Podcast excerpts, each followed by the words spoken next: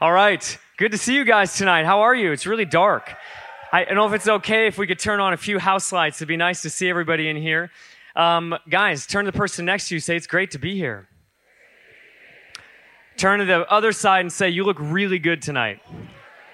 And don't, don't overdo that. Don't overdo that. That could be dangerous. Sorry if that made some of your situations very awkward. So epic to uh, pray for Bishkek. Christoph and I were actually just both there.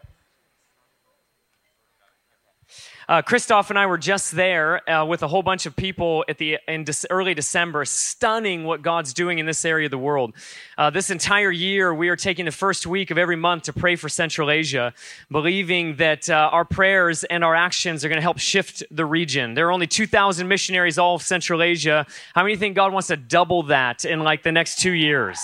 And uh, that's what we're believing for. So we're pressing in for. I love this. I'm actually going to take it off because uh, it might distract me a little bit. Put it over here. It's, I love these though, and it's a huge blessing. Whoever made it, thank you so much, or bought it. I want to jump right in, and um, guys, I'm so stirred tonight. I can so vividly remember uh, sitting in this Ohana court in 2010 and uh, hearing Loren start to talk about the next decade and everything he was believing for by the year 2020. And at that point, at 20, 2010, I'd have been 30 years old, and you know, uh, many ways looking ahead, going, okay, where am I going to spend many years of my life and what is God calling me to and how do I spend my 30s? Lots of questions. And, you know, that often can be a season where you're reevaluating and you're questioning where do I really put down roots? And I remember so vividly Loren talking about this next decade of harvest and calling us to a great faith for what God was about to do in the next 10 years and to believe with all of our hearts in a harvest like it never been seen before in history and that by 2020 that there would be more salvations than maybe the rest of history added together. And we were filled with vision and passion. Many of our friends, and of course, at that time, there had been many DTS students that were 18, 19 years old in 2010. And uh, we were gripped with a decade vision to put roots down and to commit with grit and determination to see a breakthrough in the nations of the earth. Was around that time that Fire and Fragrance was birthed, and our some of our hearts that were leading that. It was shortly after that time that Circuit Riders was birthed with a tenacity to not give up on America in our belief for harvest across the earth. It was in this season, these 10 years, that the Send was birthed, and we began to contend for a whole generation to step into their Great Commission calling. So much began to happen over this decade, but I look back to being 30 years old in this Ohana court and Loren calling us to, would you believe for a decade of breakthrough and harvest? And here we are in 2022, 23 now. Very beginning, first Thursday night, first quarter of 2023 for a campus.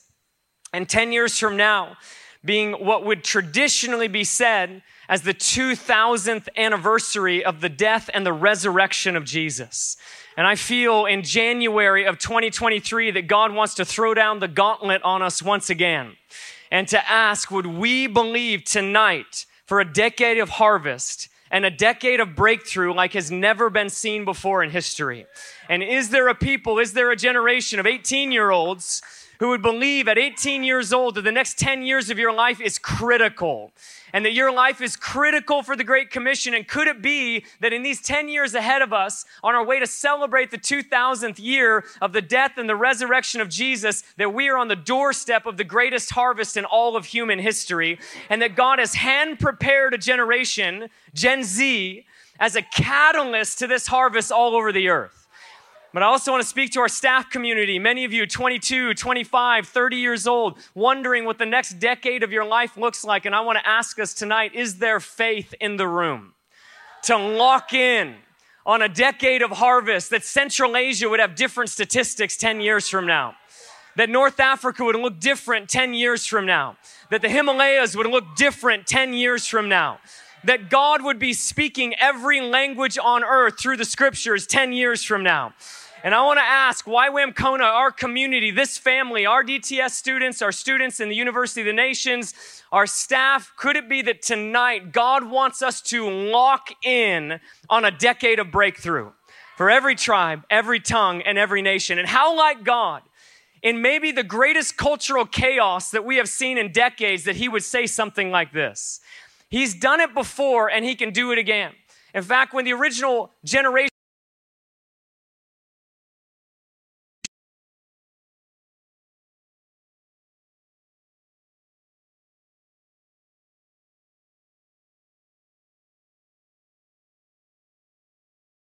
revolution. There was mass anarchy. There was so much suspicion of governments. And it was in this era that YWAM and many other missions organizations were birthed over 60 years ago. It was in the middle of cultural chaos. The headlines defied their faith, but their faith was greater than the headlines.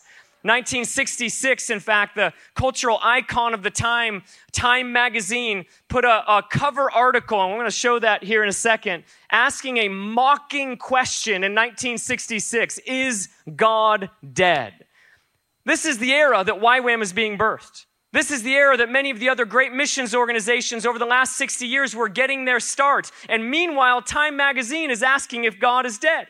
In this exact time, Loren and Darlene Cunningham are crisscrossing the nation and the nations of the earth, calling young people to the greatest hour of the Great Commission in human history, and time is asking if God is dead. How many you know today many are asking, is God dead? Today our headlines might be asking the same thing, might be boasting the same thing. But in 1966, no one knew that God was going to answer Time magazine's question himself.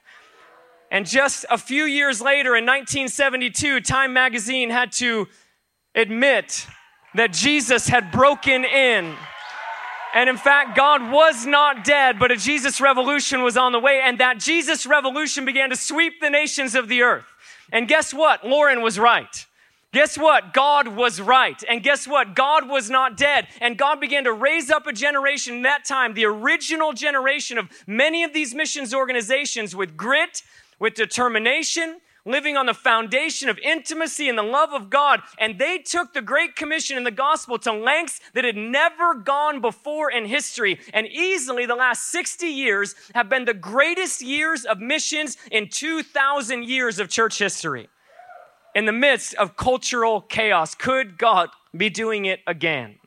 And tonight, could it be that he wants to release the same faith that the original YWAMers carried in 1960 on another generation in 2023 to lock in that though culture might ask, is God dead? I'm telling you, there's a Jesus revolution on the way. And you know it because it's already in your heart. Now, I want to talk just briefly and to give you some statistics, even some numbers, a little bit of a picture of what's happening in regards to the Great Commission right now all over the world, but also a bit of a picture of what's happening with Gen Z. I think personally that this is a hero generation. I might be Gen Z's greatest fan. And I absolutely believe the world has it completely wrong in all their accusations of what they think Gen Z might be. I think it's a hero generation waiting for a battle to fight. And when they realize that they are in a war, one of the greatest ideological wars in human history, this generation is going to rise up in mass, willing to give their lives for the greatest hour of the Great Commission. And I want to show you a little bit about what's happening at a Great Commission level, but what also is happening in this generation. I'm going to start with some good news. How many love good news? Turn the person next to you and say, I love good news. Really love good news. Here we go. I'm going to move kind of quick on some of this. Here's some good news. Today, Iran has the fastest growing evangelical movement in the world. That's good news. We can shout that down all day long. This is good news. Also, more Muslims have come to, oh, sorry, for the first time in history, there are Jesus following Christians in every single nation on earth. Now, we're the first people to wake up in the morning to that reality. That wasn't true 30 years ago. Probably wasn't even true 20 years ago. One of the privileges we have is that our founder, Loren, has literally been to every nation on earth. And sometimes you'll hear missy, you know, missionaries that are missiologists that are trying to motivate people to missions and they'll say things like, there are no known believers in the Maldives. And Loren will be like, I've been to the Maldives myself. He goes, it was 1987, Wednesday, I believe, April 4th. I led several people to the Lord myself, and they're doing just fine. And then someone will say, There are no known believers in Libya. And the Lord will be like, I snuck into Libya in the trunk of a car. 1998, June 3rd, 12 in the afternoon, when I crossed the border. I met with underground churches in Libya and they're doing just fine. He's literally been to every country on earth. And this reality is something we should not just gloss over and go, oh, big deal. No, no, no. This is a huge deal.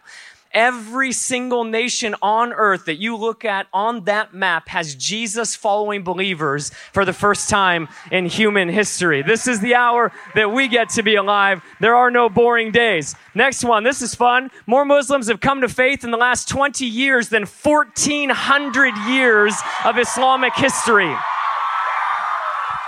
In the last 20 years, more Muslims have turned to Jesus than a combined 1400 years of Islamic history since the days of Muhammad. So many remarkable things happening in the Muslim world. Now, let me talk a little bit about some of the opportunity that's in front of us right now. There are several classifications. Is going to be a little bit of a lesson tonight of those that are unreached. One term is classically called unreached. Those are nations, or I should say people groups, that are less than 2% Christian and they lack the resources to grow.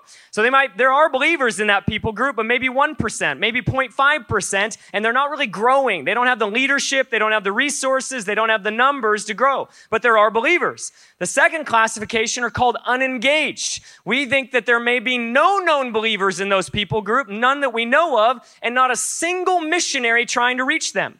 Not a single church trying to reach them, not a single known church in that people group. They're called unengaged peoples. Now, because of unprecedented unity that started in 2005, a movement of churches and missions organizations came together for the first time to share data and actually find out how many unengaged people groups are there. Nobody really had known. They all had their individual data and they said, let's work together. Let's share data and let's find out. And in 2005, they found that there were 3,158 unengaged people groups remaining in the world. How many know this is unacceptable after 2,000 years of gospel history? And these leaders thought so as well.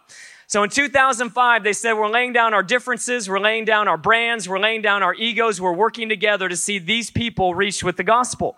3,158 remaining unengaged people groups. That's daunting. But they began to adopt people groups. They began to send and train missionaries from many nations all over the world, from South Africa, all across Africa, from the Philippines, all over Asia. This was all nations to every nation in order that these people, for the first time in human history, would be exposed to the gospel. Because of that unity and that collaboration since the year 2005, today there are 140 remaining. Today, right now, there are 140 remaining unengaged people groups on the earth, and that represents in the last 17 years 156,000 churches planted among previously unengaged people groups across the earth. Come on, guys, this is worth celebrating. This is absolutely remarkable that this is the hour that we live in. Now, it is easily estimated because of that momentum. I mean, just do the math of what's been happening in the last 17 years to think how long is it going to be until that number reaches zero? We are not that far off until 140 is actually zero, and I'm going to tell you how significant that is in just one moment. Let's go a little bit further here. Today, there are just over 2,443, not just over there exactly. This is David Hamilton, he doesn't exaggerate. 2,443 languages without the scripture today. How many know that is absolutely unacceptable? This is part of our inheritance as youth with a mission. In fact, in the last couple weeks, I was able to spend a little bit of time with Loren. And there were two things that really struck me that he said. One of them is he began to share a little bit more of the story of when he had the original encounter about the waves of young people, this open-eyed vision crashing all over the shores of the earth. And he began to explain to me that he had context for that vision because God had already told him that there was a generation coming like the world had never seen before. And I said, wait a second, was this like in the middle of the sexual revolution, like before the Jesus revolution? He goes, oh yeah, absolutely. So I go, you're telling me that you were totally convinced that a generation was coming when everything about culture still said God is dead. And he said, yes, absolutely. I knew they were coming. I knew a generation was coming. Oh, that we would be that convinced tonight. Oh, that we would be that convinced. And no headline could make us think differently. No government decision could make us think differently. No cultural chaos or insanity could unconvince us that a generation is coming. And dare I say, a generation is here that like the world has never seen before. The second thing that Loren began to talk about was a word of 200,000 new missionaries that YWAM has carried for many, many years. And he said, I think I understand for the first time why we need 200,000 new missionaries. Because part of this next decade of breakthrough that we're believing for is that every language on earth for the first time in human history would have the Bible in their mother tongue. It will take 200,000, but not just the Bible in their mother tongue, but reached with the gospel. But not just reached with the gospel, but discipled and walking with Jesus. And not just discipled, but families transform, towns transform, villages transform, cities transform. And it's going to take 200,000 missionaries to actually accomplish something so great. But is there faith in the Ohana court tonight? That we could be heading into a decade of breakthrough this significant.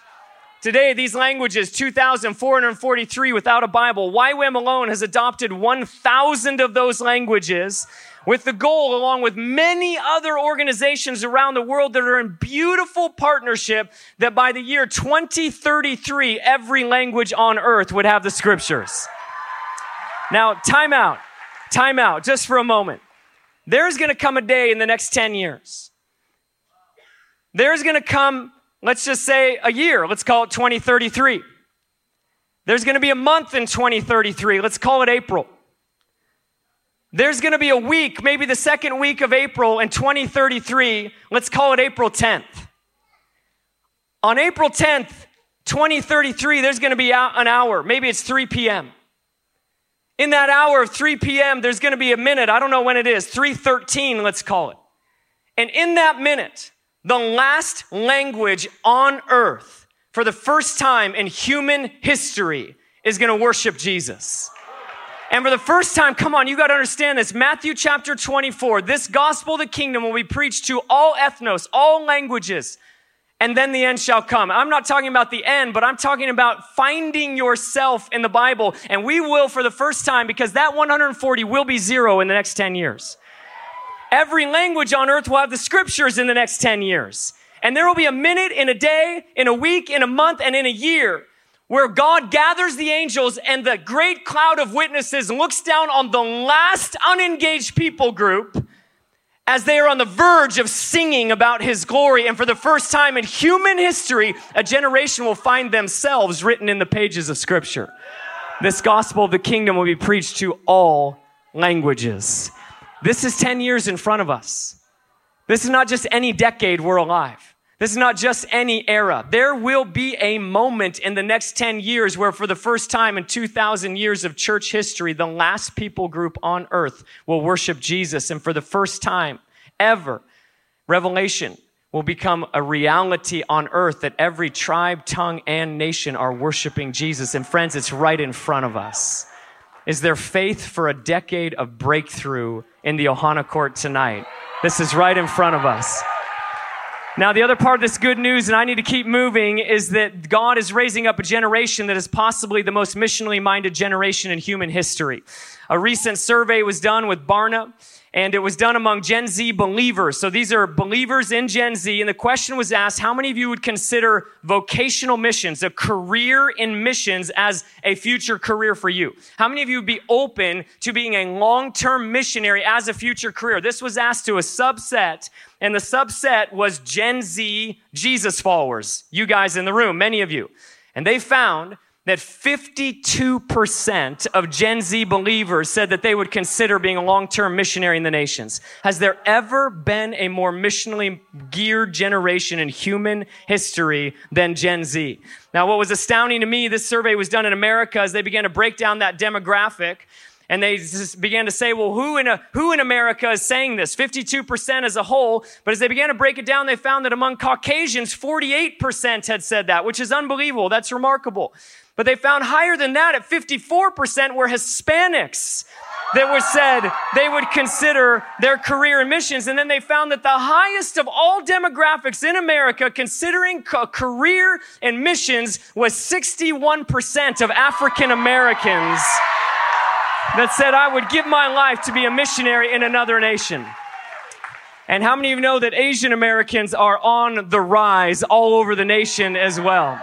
And how do you know this is not about America being the great, you know, missionary sending nation? This is about a missionary sending nation from the nations to the nations. This is South Africa reaching the nations. This is Nepalese reaching the nations. This is Kyrgyz reaching the nations. This is Moroccans leading the nations. This is a global movement of nations to nations. Now there's a challenge in front of us. Lots of good news, but also a challenge.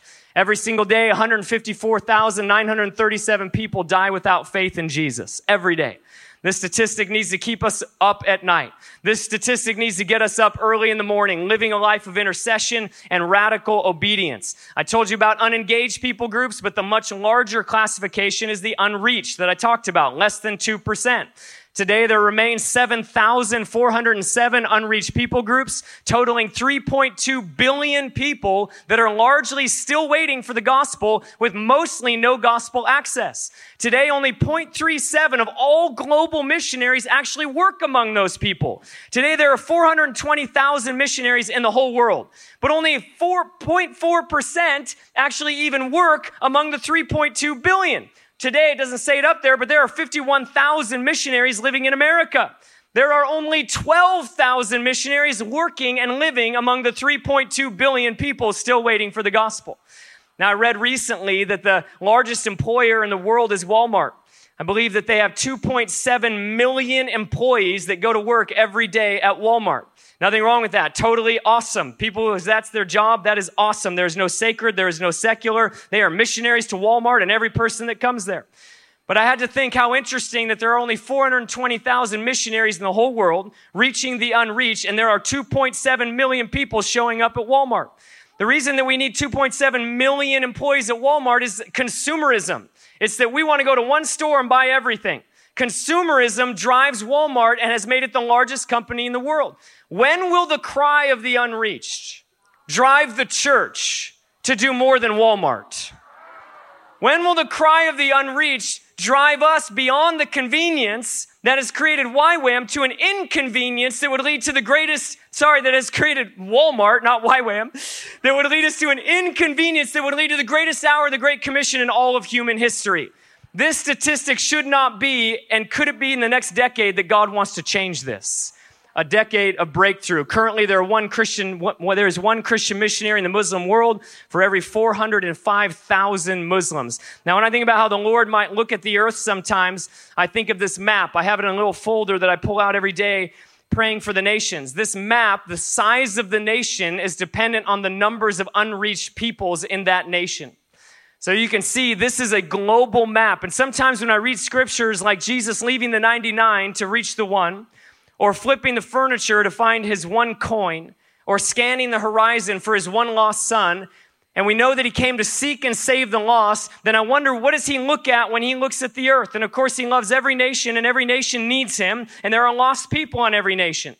But look at the size of India because of how many unreached people are there. Pakistan, Iran, Turkey, Bangladesh. Nepal, China, these massive, disproportionate nations because of how many unreached people there are. Nigeria, Ethiopia, Morocco, Algeria. Then you look over at the US, Central America, South America, there's slivers. Not because we're all reached, clearly we're not. Not because our nations have it all great, clearly we're not. Not because we're all following God. But these places literally have no access to the gospel. What does Jesus see when he looks at a map of the earth, I wonder if it's a little bit like this. Now, I've got a little bit more bad news. Everyone say bad news. Before we get back to some really good news, don't worry, we're going to end on good news. Here it is. This is possibly the most depressing. This has to do with Christian giving. Christian giving, or income around the world, equals $53 trillion. That's the income of believers around the world. Every year, $896 billion is given by Christians. That is the giving of Christians around the world. 82% of that goes to staff and to keep churches running. And that's great. We need churches. I'm not making a statement on that. 12% of that goes to home missions. That's great. We must be reaching our home regions. But of that number, only 1.7% of all giving goes to reach the 3.2 billion people that are waiting for the gospel all over the world. How you know there's something wrong with this? That our giving that for this percentage is that the 3.2 billion people waiting for the gospel less than 2% of all christian giving goes there. And in fact this was extremely depressing is every year 100 times more money is embezzled by pastors than is given to reach the unreached. Most depressing statistic i read i couldn't write it up there because it was too depressing. I didn't want it seared in your mind. I didn't want you to see it was that uh, the year this survey was done 2018 i believe that america spent more money on halloween costumes for their pets than they did on reaching the unreached.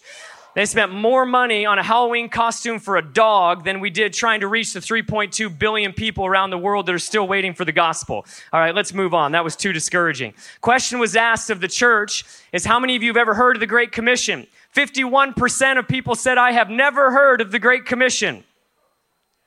17% said they know what it means. 25% I've heard of it, but I don't know what it means, and 6% aren't sure, which means they're part of the 51%. They got confused. I don't know what happened there. Only 17%, these are all people that go to church on a Sunday. 17% of those who go to church on a Sunday know what the Great Commission is. And you have to ask yourself, if we're not talking about the Great Commission in church, what are we talking about? It's the mission of the church. It's the mission of God's body. And if this is not being preached about, this isn't understood in the believers today in the church, then no wonder people are struggling with why they're alive. No wonder people are wondering, what is the purpose? What is the mission? Well, God has given us a mission. It's called the Great Commission. Make disciples of all nations. Preach the gospel to all creation and do it from Jerusalem to the uttermost parts of the earth. There's your life calling right there. And when we get a vision, I believe that we're going to begin to see this catalytic generation, Gen Z, rise up for the Great Commission, maybe like we have never seen a generation in history. In fact, statistically, most believers, this shows that 1% of those who go to church on a Sunday morning will ever lead someone to Jesus in their lifetime. 1%. 99% of believers who go to church will never lead someone to Jesus. Statistics show that maybe 30%, 30 ish, will ever share the gospel in their lifetime. They go to church. Recent studies showed that 80% of Gen Z believers shared their faith in the last month of their life. Is this the most evangelistic generation in human history? Is it the most missionally minded generation in human history? And I said we'd end with good news, and here it is. Is that if you take all of this, the church has 3,000 times the finances and 9,000 times the resources to finish the Great Commission in one generation. There's a silver lining in all of those difficult and negative statistics, and it's this. If all this good news, only 140 remaining unengaged people groups, every language will have the Bible by the year 2033. If all of that good news, Iran being the fastest growing church in the world, more Muslims coming to faith than any time in history, all of that's happening with less than 2% of all giving going to the unreached. And all of that is happening with less than 1% of missionaries actually working among the unreached. Guys, what happens when just 5% of giving is going to the unreached? What happens when just 3% of missionaries are working among the unreached? But better yet, what happens when a whole generation gets gripped with the nations of the earth? What's possible? Well, this shows us we have 3,000 times the finances and 9,000 times the people, that's resources, to complete the, gener- the Great Commission in this generation. How many of you know it is a good day to be alive? Turn to the person next to you and say, This really is good, good news. Now, as I've said many times tonight already, I truly believe that God is raising up a catalytic generation, and I want to speak to the young people in the room for just a moment. You were born for such a time as this. And I think that you have been underestimated in your potential. And you don't want to be coddled. You want a challenge worth giving your life for. You didn't sign up for easy Christianity. You didn't sign up for safe Christianity. I want to say when it comes easy and it comes safe to you, it's an insult to your generation. You are worthy and capable of so much more than people realize you're actually able to walk out. I think what this generation wants is a challenge an impossible challenge because I think it's a hero generation. And I think this generation wants to pay a price. I think so many messages and so many messengers and so many sermons and so many teachings that are out there for the next generation are so afraid to offend, so afraid to overly challenge that we're overly coddling. And I think the whole time you're crying out to be challenged. You know that you're a generation that wants to walk in grit and endurance, and you know that that's what it's actually going to take. You got to know there's a reason that there are still this many unreached people groups. They're hard to reach. We're not going to waltz into these re- places and people, these languages, and all of a sudden they're going to be reached and they're going to be understanding the scriptures. It's going to take hard work, but guess what? I actually think you want hard work. I think it's who you are. I think you're pre wired for it. I think you're waiting for a challenge that's big enough for the faith that's in your heart. And tonight I want to throw down that challenge. If this previous generation is handing to us the inheritance of zero unengaged people groups, and this next gen, this previous generation is going, their work is handing to us no Bibleless languages, though we must participate in both of these. What is the inheritance we're going to pass on to the next generation? What will be the inheritance of Gen Z?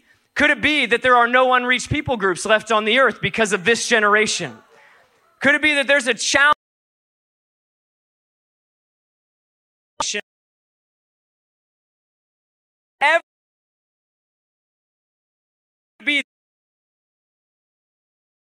Now, I want you to watch a short video that I believe exemplifies part of what I believe is in this generation. About a young man who I think is very similar to many hearts in the room tonight. I just want you to watch this and to hear his story and to be provoked by his life. Let's go ahead and roll this video. It's just three minutes long. I think his life preaches more than anything we could say tonight unbelievable commitment to Jesus and success measured in obedience. And I just think about that sentence that he was 18, 19 years old when God began to speak to him about these people. Took it so seriously. He spent nine years of his life preparing, training, getting everything he knew he would need to reach these people, knowing that he may not make it, but willing to be that excellent, willing to be trained, willing to give a decade of his life that a people that had never heard the name of Jesus, that had never worshiped, never heard in their language the gospel, that they would have the gospel. To him, it was worth it. And this is what we're talking about tonight. This is what I believe is in the heart of a generation. This is what was in the heart of the original YWAMers and many heroes throughout history that gave their lives to the nations. It was this level of commitment. And as we kind of conclude tonight with this breakthrough of faith that I think God's wanting to release, I want to land in Acts chapter 9 on the life of the Apostle Paul. And I want you to think for a moment about his salvation moment where he's persecuting believers and he's zealous for God, but he doesn't understand that Jesus was the Messiah,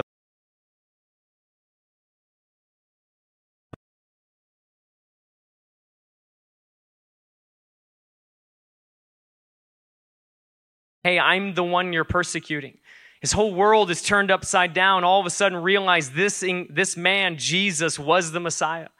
For three days, he goes into town and he doesn't eat, he doesn't drink, and he's blind and he's waiting on God, and his mind is being re- realizes all this fulfillment of Old Testament prophecies and understanding the hour that they must be in. If this is the Messiah, then I know what this means. And then imagine the moment that Ananias comes to him, who's the man who is given a prophecy by God to go and visit Paul. Terrible assignment because Paul was persecuting believers and Ananias didn't want to go. And it says that this is the message that the Lord gives to Ananias Go, tell this to Paul. This man is my chosen instrument to proclaim my name to the Gentiles and to their kings and to the people of Israel. I will show him how much he must suffer for my name.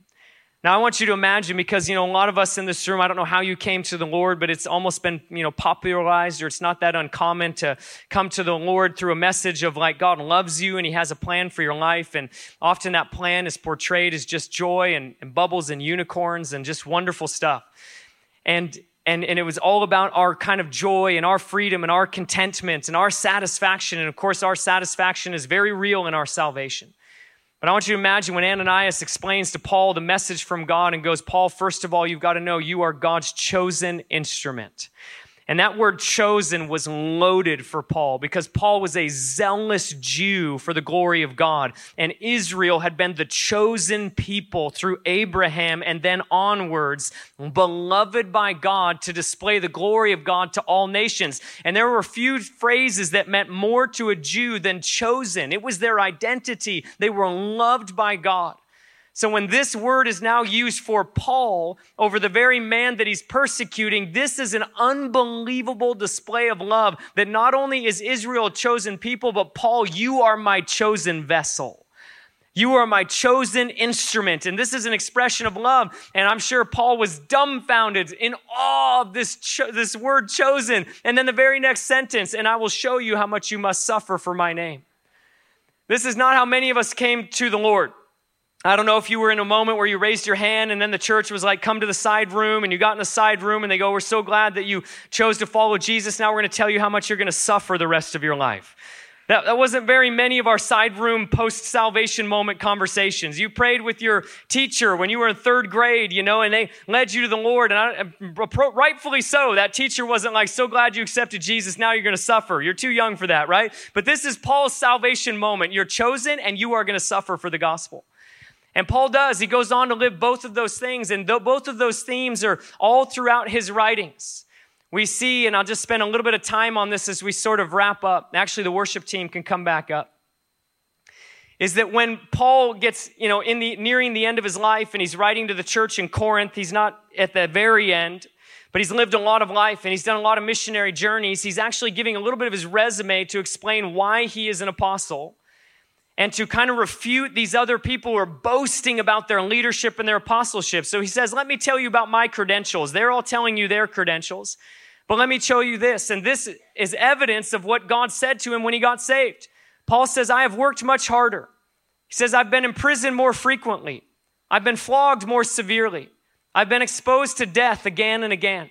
Five times I received from the Jews the 40 lashes minus one. Three times I was beaten with rods. One time I was pelted with stones. Three times I was shipwrecked. You got to read that and just go, why did you ever get on a ship after the second time? I mean, one's bad enough, but after twice, would you just go by land, Paul? It's just, it's more worth it. The sad part is he wrote this before he was shipwrecked on the way to Rome the fourth time. Four times shipwrecked. I spent a night and a day in the open sea. I've been constantly on the move. I've been in danger from rivers. Why? Don't cross the river if it's dangerous. I don't understand Paul sometimes. In danger from bandits, in danger from my fellow Jews, and in danger from the Gentiles. There isn't anyone else. The whole world is a Jew or a Gentile. I was in danger in Jews, I was in danger with Gentiles, in danger in the city, and in danger in the country. Where else is there? I guess rivers, but he was in danger there too. Maybe the ocean. He was shipwrecked there. Everywhere he went. And then he goes, even I was in danger from false believers. Not even in the church was he safe. I've labored and toiled, often gone without sleep. I've known hunger and thirst, and have often gone without food. I've been cold and naked. Besides everything else, I face daily the pressure of my concern for all of the churches. And Paul writes about, without saying it, the prophecy that came at his salvation. I'll show you how much you must suffer for my name. Took grit, determination, endurance for Paul to walk out the call of God on his life. And I want you to imagine this for a moment. Paul gets 40 lashes. Awful. Don't imagine that too much. Same thing Jesus went through. And I guess in that moment or after, you would go like, man, my Messiah did it for me, and, and what an honor to do it in my obedience to my Messiah. How about the second time? Second time, I guess you would sort of be like, wow, Jesus did it once and I've done it twice. I really love you, right? Maybe there's a little bit of like, I don't know, I one upped Jesus. I'm not sure. What about the third time? Five times he gets 40 lashes. What about the third time? How many of you would be tempted in that moment to wonder if God still loved you? How many, you, what about the fourth time? Do you even know what's going on down here? What about the fifth time, 40 lashes? How many of us would be tempted to be a little offended at God and ask the question, how can God be good? When I'm walking all this obedience out and I've just got my fifth time of 40 lashes, that's Paul. And you would never think that a man who went through that would be the same man who would write, I pray that you, together with all the saints, would have power to grasp the height and the depth and the width and the length of the love of Christ, to know this love that surpasses knowledge. You would never read that resume and think the same man that walked through all of that suffering would be the same man who would write to the church in Rome, Who shall separate us from the love of Christ? Shall trouble or hardship? How many of you know those were loaded phrases? Our trouble is like, man, someone said, someone was mean to me yesterday. They honked at me. Last week, someone wrote me a mean email, called me a name. His trouble and hardship was a little different. Shall trouble or hardship, shall famine or nakedness or danger or sword, he'd faced all those things. Don't you love it when he gets dragged out of town and gets stoned? I mean, you don't love it, but the story's incredible. And his disciples stand around him they go, Dang, Paul's dead. They literally says, dead. And why did they think he was dead? Because he looked dead. This is kind of common sense. Why would the disciples be like, Paul's dead? He looked dead. Blood coming out of his head, he was gashed with rocks. And then while they're like, Paul's dead, Paul gets up. That's a moment. Paul's a boss, guys. He's just a boss. And then you got to know, the disciples are like, You're alive. And he's like, I don't even know if he talks to him. And then and he gets up, starts walking. They're like, Where are you going? He's like, I'm going back to town. You're like, The town that stoned you? He's like, Yep. It rolls right back into the town that just stoned him. We don't know what really happened there, but I have to wonder if Paul thought to himself, Well, they did rejected the first time I shared, but what about it when I roll into town and forgive them after stoning me? Wonder if they'll be a little more receptive to my message. I don't know, I'm making it up, but this guy is different. He's different. And that same man that went through all that writes this sentence No, in all of these things, shipwrecked, stoned, beaten, all of that, we are more than conquerors through him who loved us. Come on, guys. For I'm convinced that neither death nor life, neither angels nor demons, neither the present nor the future, nor any powers, neither height nor depth, nor anything in all of creation will be able to separate us from the love of God that is in Christ Jesus our Lord. This is Paul's sentence. Having lived that life, nothing shall celebrate us, separate us from the love of God. He both understood that he was chosen and he walked out that he must suffer in his obedience to the Lord. And the end result was a man who declared, For me to live is Christ and to die is gain. And I think there's a generation today that wants to declare for me to live as Christ and to die as gain. Generation that would lock in for a decade, way longer, but for a decade of breakthrough. A decade that by the end of these 10 years, would there be faith tonight in this Ohana court that there are no unengaged people groups left in the world? Come on, guys. Would there be faith in this Ohana court that 10 years from now there's not a Bibleless language left in the world? Would there be faith in this Ohana court tonight that there would be revival all across the South Pacific Island 10 years from now? And there'd be Kashayan missionaries launched all over the world. Who we believe in this Ohana court 10 years from now, there'd be a different story over North Africa. That there'd be a different story over Central Asia. No longer be the least reached region in the world, be a region sending missionaries out of Central Asia. Kyrgyz missionaries, Kazakh missionaries. There'd be a new story written even over our own cultural chaos, and that people all across a Western world of Europe and America would not be asking the question, Is God dead? They would be making the statement, Isn't the Jesus revolution amazing? Could it be that this is the decade that's in front of us? And I want to ask you to stand tonight.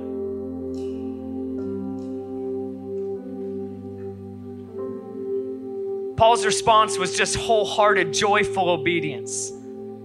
Nothing shall separate us from the love of Christ. God is not promising that the future will be easy, and no one in here is signing up or wants an easy future. We want God. God's not promising safe passage everywhere we're called, and I don't think that's what anyone in this room signed up for when they said Jesus was just safety the rest of their life. Safe Christianity will never change the world, never has. I think there's a generation that wants to go all in. YWAM is multi generational, but the youth have always been the catalysts. The 18, the 19, the 20 year old, the 25 year old, they've always been the catalysts. And I want to dare to believe that in 2023, that there's another generation of catalysts that have a decade of faith in their hearts, even tonight, to lead into the greatest breakthrough that the world has ever seen the greatest harvest every tribe, every tongue, and every nation. And tonight, I think there's a few staff, might be 25, might be 30, kind of on the edge of like, I don't really know what my future is. I kind of lost, don't really feel locked in in what I'm doing. God, what are you calling me to? I pray that tonight you would lock in on a decade of breakthrough. It's worth it. John Chau thought it was worth it. Paul thought it was worth it. And I think there's a whole bunch of people tonight that think it's worth it.